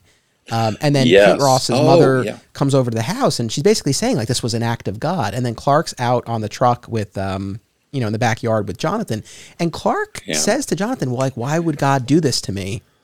So there, was, Right. so there was that, and then Yeah, that's a good point. I hadn't thought of that. so yeah. so so again, Snyder got into that. Oh, and I want to come back to that when when Clark meets with the priest in in Man of Steel. I'll circle back to that in a second. But um, more specifically, I have another instance because this kind of plays into more of the, the the question that I that I have is in Superman for All Seasons, there is a twister that devastates Smallville, and Clark is able to help. He does help, and he saves as many as he can.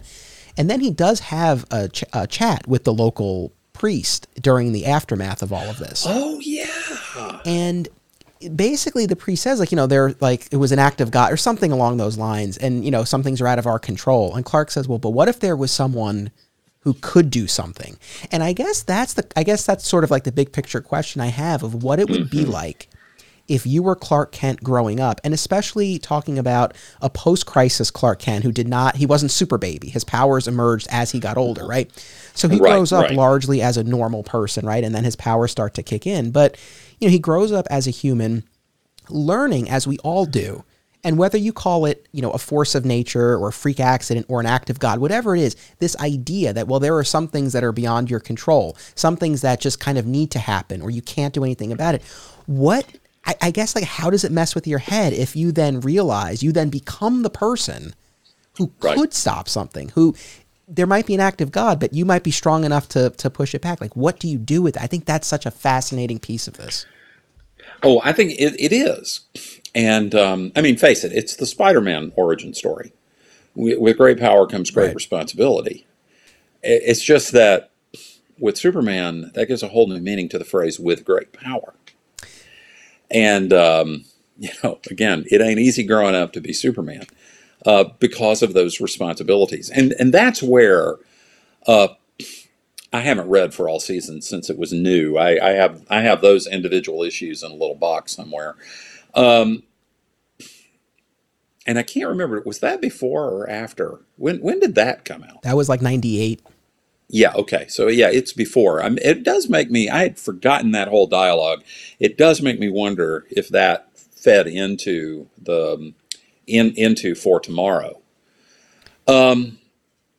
Yeah, if if that was an influence. But yeah, I do agree with you. That is the question. What if someone can do something about it? And that's where that that's where all the the personal, the existential tension in these stories comes from. And um, you know, what can I do? What should I do? Uh, what is helpful? What will do more harm than good? and just wrestling with those things. And again, the the books, the you know, the, again, that's where the Superman continuity does not, you know, he he he's not all knowing in that sense. He he is still, uh, you know, he, he is still a um, he's he's not a human being. But, but he is still he, he is a man to use a line that gets picked up in a lot of you know Superman uh, stories. He's a man, and he has uh, hum- he has human slash Kryptonian finitude. So he can't he doesn't know the answers to all of these questions, and he has to wrestle with them. Uh, which is, of course, why the modern continuities where he comes into his powers um, in adolescence uh, are so much more interesting than when I was a kid and you had you know, Super Baby and, you know, the Superboy stuff. Superboy, I was interested in because I was a big fan of the Legion of Superheroes. But the standalone Superboy comics, I just, you know, never, never cared. So, Gotcha. Yeah. Yeah, it, you know, it's just something that I was thinking about. Again, especially, you know, if he were brought up in really any faith, but you know, if he was a Methodist yeah. or any really, but any faith and and sort of this idea of you know an act of God, you know that certain things that, especially when we're talking about you know uh, something like a twister or other natural events, like you know something like that, where it's like, yeah, would your faith versus what you're able to do like you said like you have that tension like really butt up against each other. It's like well sh- you know is this supposed to happen? Should i not be doing this? It's um yeah really a fascinating piece. The, the thing i wanted to circle back to and, and ask you about so in for tomorrow we have all of these scenes where father daniel you know is counseling superman and similarly in man of steel uh, before clark reveals himself to the world you know zod has issued this challenge. He's going to start attacking the earth unless kal-el reveals himself. And you know clark goes into the, the church and just sits down and he has this heart to heart with the priest. I, I mean i guess and again this might sound like a silly question. I don't mean it to be but i, I don't know. Is there as a as a as a member of the clergy yourself like as you read those scenes watch those scenes do you think like oh like i agree with the advice they give or i would have said this instead um, actually, in both of those cases, I thought the advice was was pretty good. I, I really do. Um, both in uh, Man of Steel and in For Tomorrow. Um, that was the the part of the dialogue in For Tomorrow that most rang true for me, and particularly as it's established that Father Daniel is struggling with his own, you know, with his own his own demons. And I mean, his his own uh, his own grief and his own sense of loss. You know, we we meet the police officer that was obviously his love interest, and before he took his vows, and you know, there's that sense of grief that he's dealing with as well. Uh, but yeah, I thought the priest in uh, Man of Steel, um, you know, did a pretty good job. Um, again, it was that active listening and sort of, um, you know, what sort of a what do you think you need to do? Um, yeah, so I again, I thought that was a pretty good description.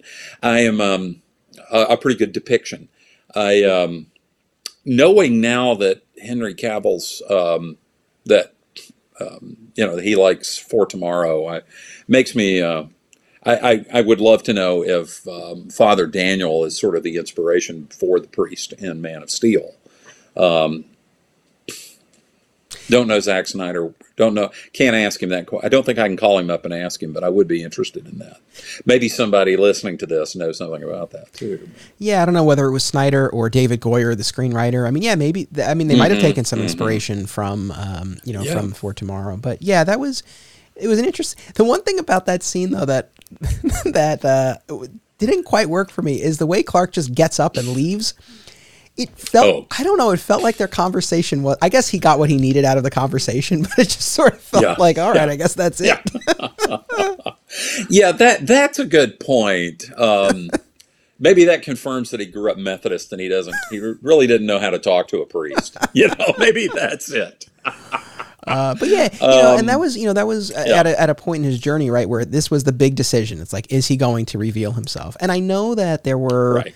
I know that one of the criticisms of Man of Steel was that by Zod showing up and calling him out, that it basically took like let all the air out of the balloon as far as Clark's journey and and this this tension of whether he's going to reveal himself. I don't agree with that because he still he could have hidden and he chose not to. I mean, yes, yes. this did force his hand. It made it an issue before maybe it, it would have been otherwise, but I, I, there was still a choice to be made there. And I did really like the scene with um, you know, w- with the priest and the and the questions that the priest mm-hmm. was asking him, like, you know, because the whole thing is Clark doesn't know if he can trust, you know, the the world or the U.S. government specifically.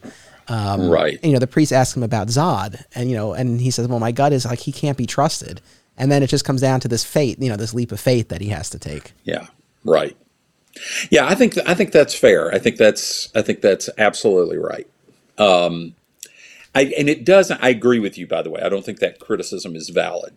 Because, first of all, it's already been established that while he might not have been costumed and, you know, he didn't know he could fly, which I thought was kind of a fascinating point. Um, you know, and, and frankly, one of my, you know, my, one of my favorite visual tricks, I don't know what you call it, visual motif in uh, Man of Steel is when he's you know pressing his fist into the ground and you see the pebbles start to float, which then of course gets repeated at the end of Batman v Superman. Uh, I, I, just that that to me uh, when I first saw Batman versus Superman, um, I actually didn't love the film. I did go back back um, in the spring and watch the extended cut, which I enjoyed better. Having seen the Snyder cut, I felt like I understood it better. But that was my favorite thing in the whole Batman versus Superman was the very end as the pebbles start rising off the uh, the casket. Um, but it wasn't like Clark was not a hero before Zod called him out, right. because that's how Lois found found him. Uh, she kept finding these stories of these great superhuman heroic actions. So the idea that Clark is in his heart a hero, someone who really wants to serve and to help others, that was established very early on before Zod called him out. So yeah, I don't think that's a valid criticism. Yeah. I also don't think the criticism that Superman doesn't kill. Uh, I don't know that that's a, a valid criticism either, uh, because I, I, mean,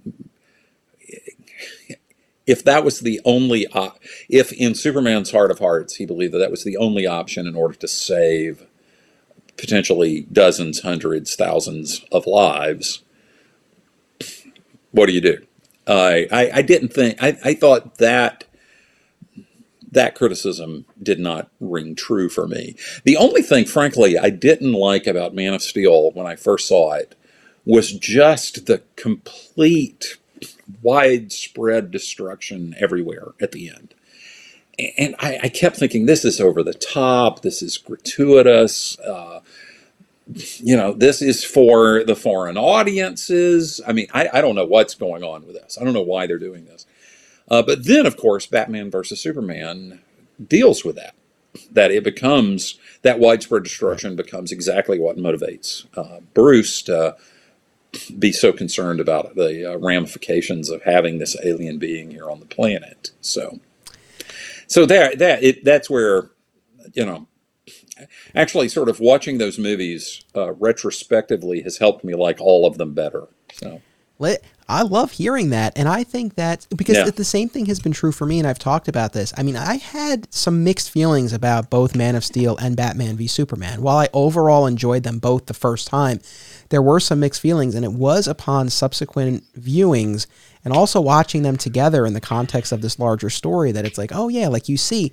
And, you know, exactly, you know, to your point about the destruction of Metropolis, I mean, I think it shows a more realistic scale to something like this that you don't often Mm-hmm. Right. see in these superhero movies. It's like, yeah, if there were these superpowered beings throwing each other around, they would level a city. It would be catastrophic. And on top of that, yeah, that fuels Bruce's hate in the next movie and really carries things forward. And you know, this was a Clark who this was his first day on the job. So it's like, you know, in the future, yeah, he probably will note and he does, you know, to move things, you know, to a deserted area. He doesn't, you know, and he's just fighting to stay alive.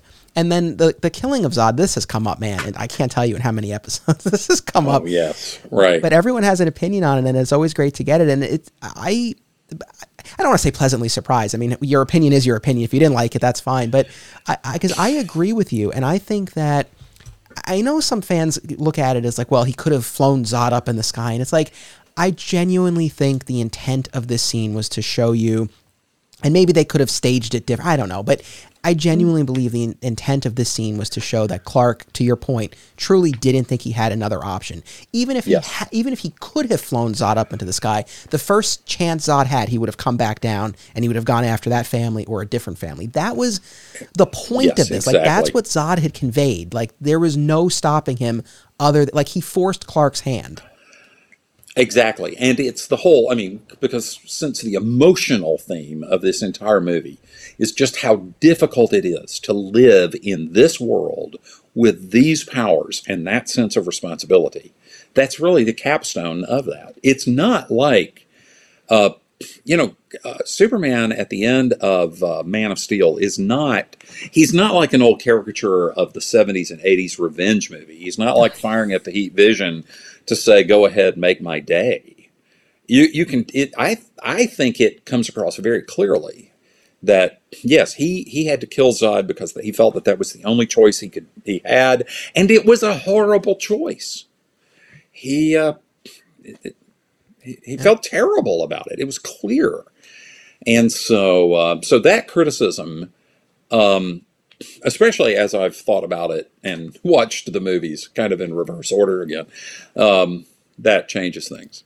These movies In that age well. universe, I still haven't watched Aquaman. I, I need to go back and do that. But Aqua- this is not the Aquaman uh, podcast. So. Uh, Aquaman is fun, but the Snyder movies, I do think they age well, and I do think that they really do benefit from multiple viewings. And the, you know, when I put out these episodes where we talk about this stuff, what I hear more than anything else, thankful, and I, this is great, is people saying like, oh, like whether it was listening to us or maybe listening to us like motivated them to watch it again, like oh, like I kind of Yeah. see it in a little different way.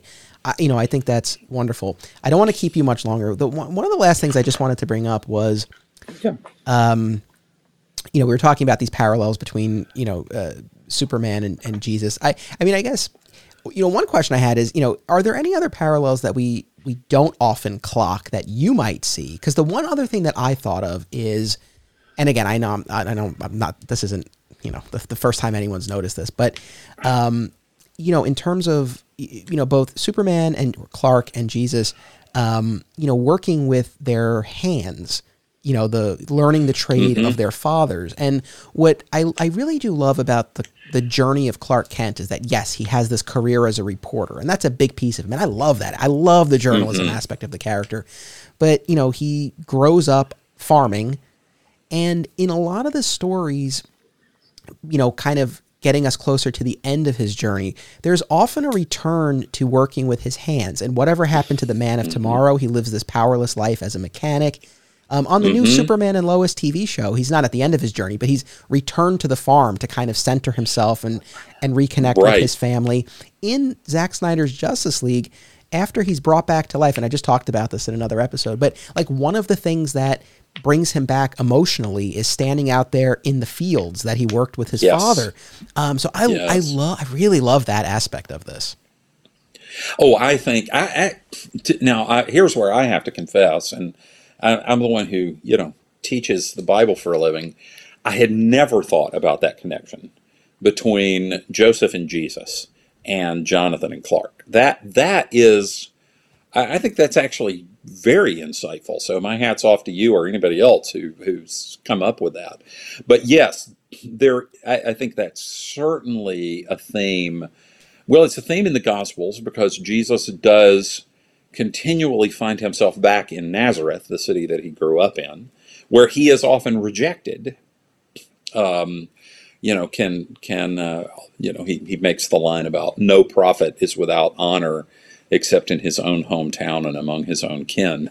Jesus says at one point, back about uh, 15 years ago, I was approached by a church in my hometown and uh, about uh, about you know what I consider moving there and leading that church. And uh, I, I, I joked with Ann that's the only verse in the entire New Testament I could think of when I was asked. is no prophet is without honor except in his own hometown.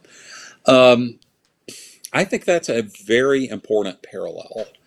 Uh, and it gets back to what, to what I alluded to a while ago, and this is this is mentioned in um, yeah, it, it's it, when there's this exchange between Superman and Batman in For Tomorrow, and where uh, Batman's getting his attention. He calls him Clark, and and uh, Clark says, "My name is Kal El," but then he says Batman, and of course Batman's response is, "My name is Bruce," and he goes, "No, you know you're Batman. Bruce is the mask," and of course uh, more people than we could count have pointed that out. That um, but in his heart of hearts, we're, we're in where truly that that's that's right for Batman. At least in the Dark Knight, you know, Batman and the darker versions of Batman, not the '60s one that I grew up with. But but Bruce is the mask, and um, the Christopher Nolan films brought that out very well. You know that he is Batman, but that's not true of Superman. Superman is the costume, and this guy is Clark. He's Kal El, and he's Clark. That's how he sees himself. And uh, I think there's a powerful storyline, and I've had a few people mention this. Um, I have a number of friends who are who are adopted, and uh, they find deep resonance in the Superman stories. That um, uh, Jonathan and Martha are are his parents just as much, in or if not more so than Jor-El and Lara. Uh, and there and that that he keeps that he worked alongside his father, which Man of Steel draws that out very very well, and that he keeps coming to the land. And now maybe that's another motif that could be picked up from the Jewish heritage of the whole idea of there's a homecoming, that there's a there's a there's a holy land, as it were, uh, for for Clark that he comes to. And I don't think I will say I don't think anyone's ever touch that as well as Snyder did. That that Clark doesn't even quite know who he is when he's been uh, brought back to life, and uh, but somehow he instinctively ends up in that field in Kansas. Uh, that's his that's his true home. That's that's his heart's true home.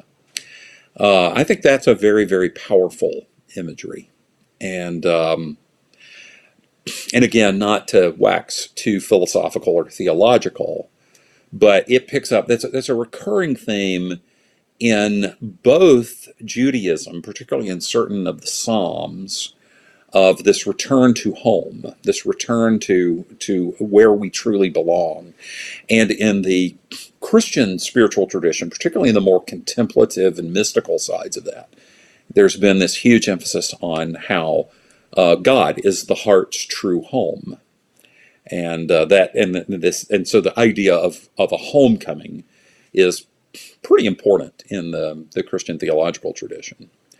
But I do think so. There's a there's yet another echo that um, uh, that farm outside Smallville, Kansas, is is home, and uh, that's his true identity right there. That's who he really is.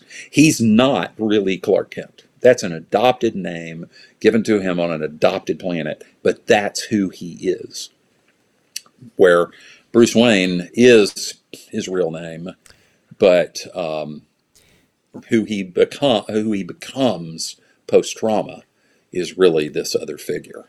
I, I agree. So, Yeah, and well, yeah. and in terms of another echo, I mean, because I've and I've talked about this many, many times, and it'll keep coming up because it. I mean, this is really getting to the bones of the character here, where, you know, again, as far as another echo, the three in one, you know, where I, I mm-hmm. really look at this trinity within the character of Superman, where I, I mean, I agree with you. I don't think Superman is who he really is. That's a costume he puts on. He becomes a symbol. Um, yeah. I don't believe that Clark Kent is only a disguise, but I do believe that the Clark Kent right. reporter, there is obviously an element of disguise, and he has to. Of and, course, there's an element of that. There's an element of disguise, yeah. but it's like Clark on, or Kal, but Clark on the farm. That's really. At, that's. At, that's yes. who he is. So, so I agree with that. And then also, again, you do get the you know the three in one. So we have another uh, you know another Christian echo there. well, yeah, there's Superman, there's Kal, and there's there's Clark. I think the working with his hands is an important bit too of the character because that's what you know. Superman's uh, his good deeds, his his rescuing actions are primarily physical where um, Batman, who grew up in more of an intellectual family, and his father was a physician, there's all of this, uh, Batman works with his mind. And that's not just his sort of strategic leadership in Justice League and those kinds of things, not just in the movie, but in, in the comics. Because, you know, what's this guy doing among these superpowered beings? Well, you know, they depict him as kind of the brains of the operation. And, uh, and he is a detective, which um, apparently the next cinematic incarnation of Batman is really planning to play up the detective aspects, which I would welcome that. So. Um, I'm very excited for that aspect to really yeah. get get get its due as well. Um, I really did like the scene between Superman and Batman in For Tomorrow. My favorite part was when Batman throws a punch and Superman uses his super speed to dodge it. And he's like, next time I'm not going to do that. And you're going to end up with every hand, every bone in your hand broken. right. Uh, which, you know, I, I, I, like, I like when Clark gets a little tough. And I felt like that was, that was justified. Uh, in, in that scene, is is there anything else about For Tomorrow uh, that we we didn't talk about that you wanted to? Well, I will say, if if if anybody watching or listening to this is, is if you're not familiar with it or you want to go back and get it, uh, there is uh, a few pages at the end of the uh, all-in-one version of the graphic novel where there's conversations with Jim Lee and where he is describing his approach to the art, and he goes into quite a bit of detail about how to. He wanted to incorporate some elements from uh, Golden Age and Silver Age Superman. He particularly try to incorporate that uh, Kryptonite No More cover from the from the 70s. Uh, but he, he goes in and not being an artist, I, I didn't follow it as much as the artists who are um, listening to this. Like I said, I have a I have a close friend who's a comic artist in his early 30s, and very talented, named uh, Zach Brunner. He's been uh, on the uh, I think his most recent comic work was the series Plague, and I'm sorry that I cannot remember the publisher right now. But anyway, cool. Uh, but um, Jim Lee talks about trying to make a darker version of Superman and incorporating more shadow uh, into the character, and how that's a contrast with these very, very bright colors. Uh, he, he talked about he didn't want to mute the colors. He wanted the colors to be full and bright, but in contrast with how he uses shadow and darkness. And particularly, he goes into a lot of detail about how uh, how important Superman's cape is to how he approaches the art, which I think is also true of his work with Batman and Hush. But um, which again, I I picked up Hush as a graphic novel years ago. I didn't read it when it first came out, but I picked it up largely on the basis of the cover art alone. Sometimes you almost can judge a book by its cover. So uh, anyway. But uh, that's worth getting. It's worth reading. Yeah, I uh, you know I really appreciate uh, you know all, all the insight you shared. I really enjoyed this conversation. I thought this was very interesting. I, I hope I hope the audience agreed. It's funny because the previous episode of this podcast was about the morality and ethical duty of Superman, and we we talked about again should Superman disarm the world of nuclear weapons? Was it right to kill Zod? We touched on all of that, and, you yeah. know, and then we have this episode. So you know I know these these two together, you know, are a little bit more philosophical and thoughtful. But you know, I guess it's stuff that I've had kicking kicking around in my head about the character, and I really think they're topics worth exploring. I think it really highlights the richness of the character and how much there really is there to mine. Oh, absolutely. And I, I, I think this is where um, I'm assuming most of the people who are going to watch or listen to this podcast know the comics world pretty well. Most of them, you know, better than me. I have fairly pedestrian taste in comics. I mostly just read DC and Marvel stuff. You know, um, I'm not as I, I don't read some of the the a lot of the independent publishers, but um, I, since I mentioned earlier my wife's comment about she didn't know I was into this comics stuff when she uh, first met me, and uh, I, I, will have to say, several years ago, uh, a mutual friend of ours said something to Anne about um, Anne is my wife, and said. Um, I cannot believe that your husband is knows all this stuff about comic books and is so into comic books. Uh, said he he's really smart and he knows all this theology. I, I, just can't believe he's into comic books. And to her credit, uh, my wife looked at him and said, "Do you know anybody else who reads comic books?" My experience is this is some of the smartest people you will ever hang out with. And uh, I was not in the room. I heard this third hand uh, hand. So I, I, was delighted, and that's true. And so people who, um, you know, my uh, my non-comic friends out there don't know what they're missing. So all the people who have been watching these Snyder films and watching the Marvel films, which are uneven, I think, you know, but I enjoy them, um, and realizing, wow, there's a lot of profundity that's, you know, profound questions are being asked here, difficult things are being wrestled with. Well, yes, of course they are. And even back in uh, when, you know, when I was a kid, I mean, it, it, my earliest childhood memory, I think I've told you this before, I was hearing my uncle on Christmas Eve of 1965 when I was four and a half say to my dad, uh, his, his brother in law, uh, Hey, did you know they're doing a Batman TV show? I said, Who's Batman? And he went into his room and gave me a stack of comic books and he created a monster. But I can also remember being nine years old when uh, the new run on Green Lantern, Green Arrow came out. Sure, the hard traveling and, uh, heroes. Oh yes, and that was a watershed moment. I read, I, I bought that book at the local drugstore. I went home and read it.